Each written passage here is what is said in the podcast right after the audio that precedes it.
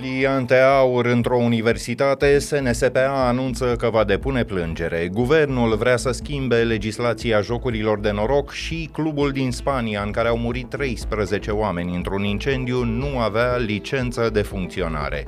E luni, 2 octombrie, ascultați știrile zilei de la Recorder.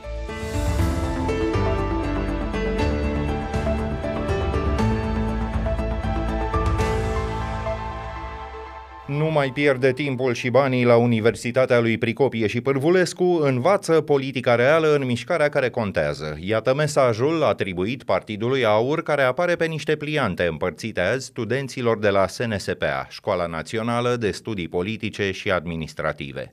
În ziua în care s-a deschis noul an universitar, rectorul Remus Pricopie reclamă ceea ce numește un atac de tip legionaro-fascist în spațiul academic. El adaugă că se va plânge poliției.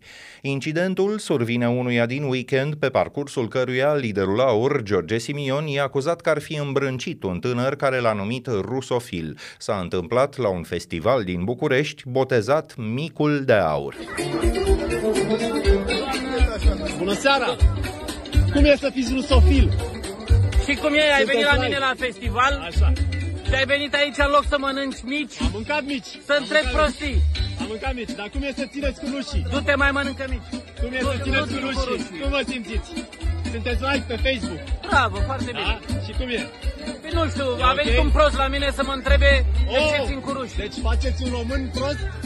Păi tu ești român? Da. Bravo. Român. Ce de ce? Păi avem și deștepți și proști. Ah, ce frumos. Și rușii cum sunt? Rușii cum sunt? Ah, ce faci? Nu pune mâna pe telefon.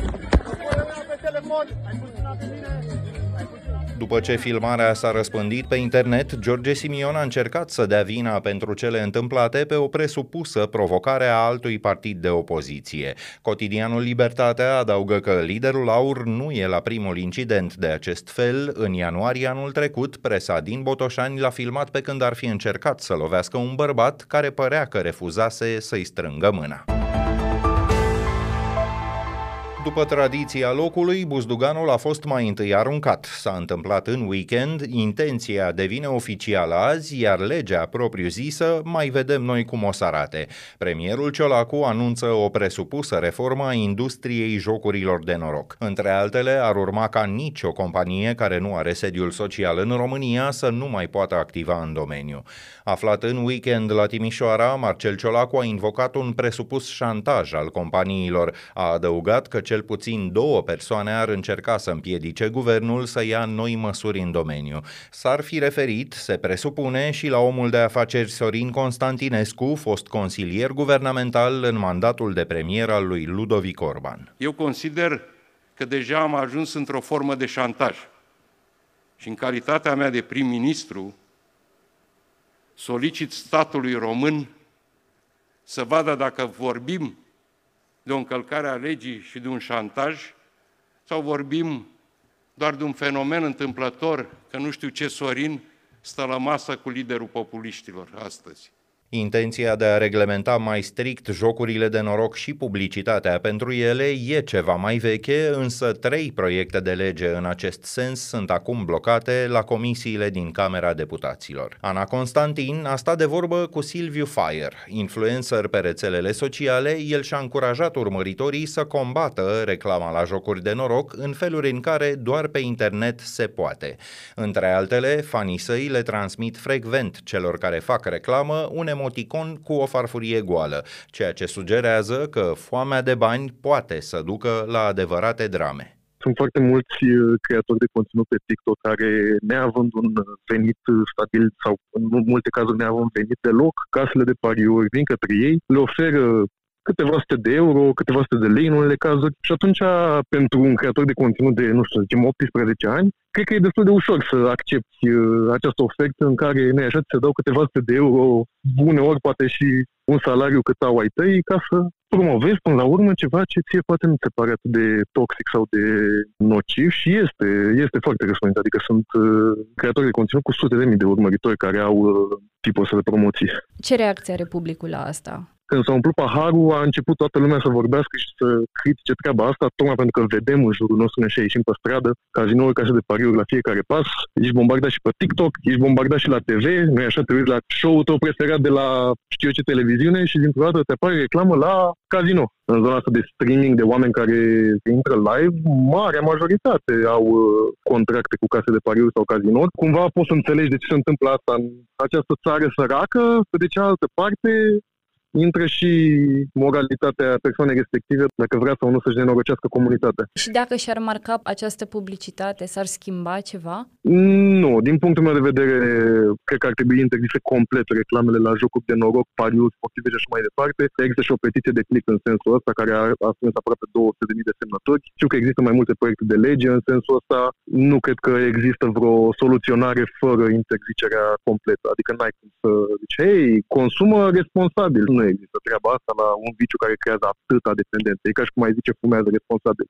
Nu există.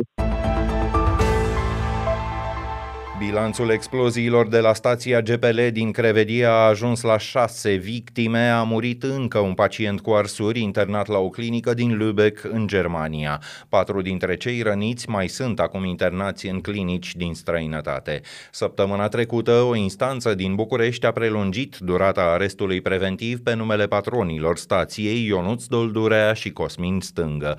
Până acum, procurorii au audiat aproape 90 de persoane care au avut de suferit în urma exploziilor din august. Cele mai multe solicită despăgubiri care trec de 8 milioane și jumătate de euro.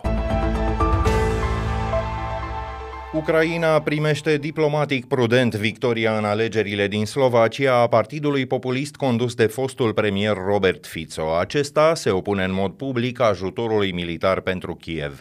Pe parcursul campaniei, el a promis că Slovacia nu va mai trimite niciun fel de muniție țării vecine și s-a pronunțat pentru relații mai bune cu Rusia.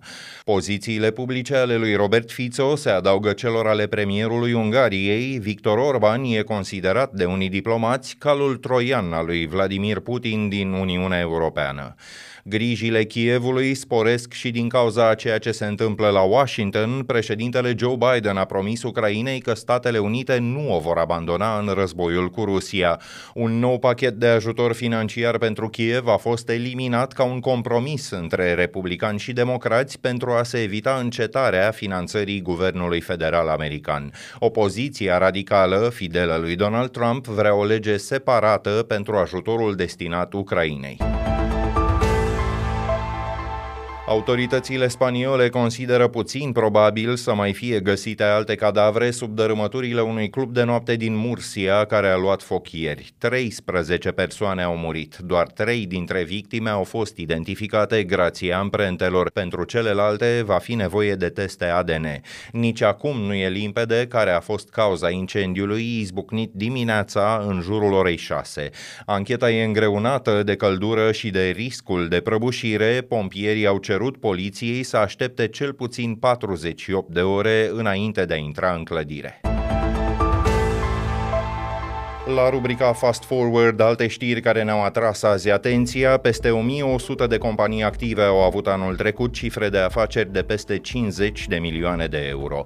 Cu câteva excepții, ele ar trebui să plătească de la 1 ianuarie taxa de 1% pe cifra de afaceri introdusă de guvern în pachetul de măsuri fiscale pentru care și-a asumat răspunderea. Potrivit site-ului economedia.ro, peste o zecime dintre companiile respective au avut însă pierderi. Firmele cu cele mai mari profituri sunt OMV Petrom, Hidroelectrica și Complexul Energetic Oltenia.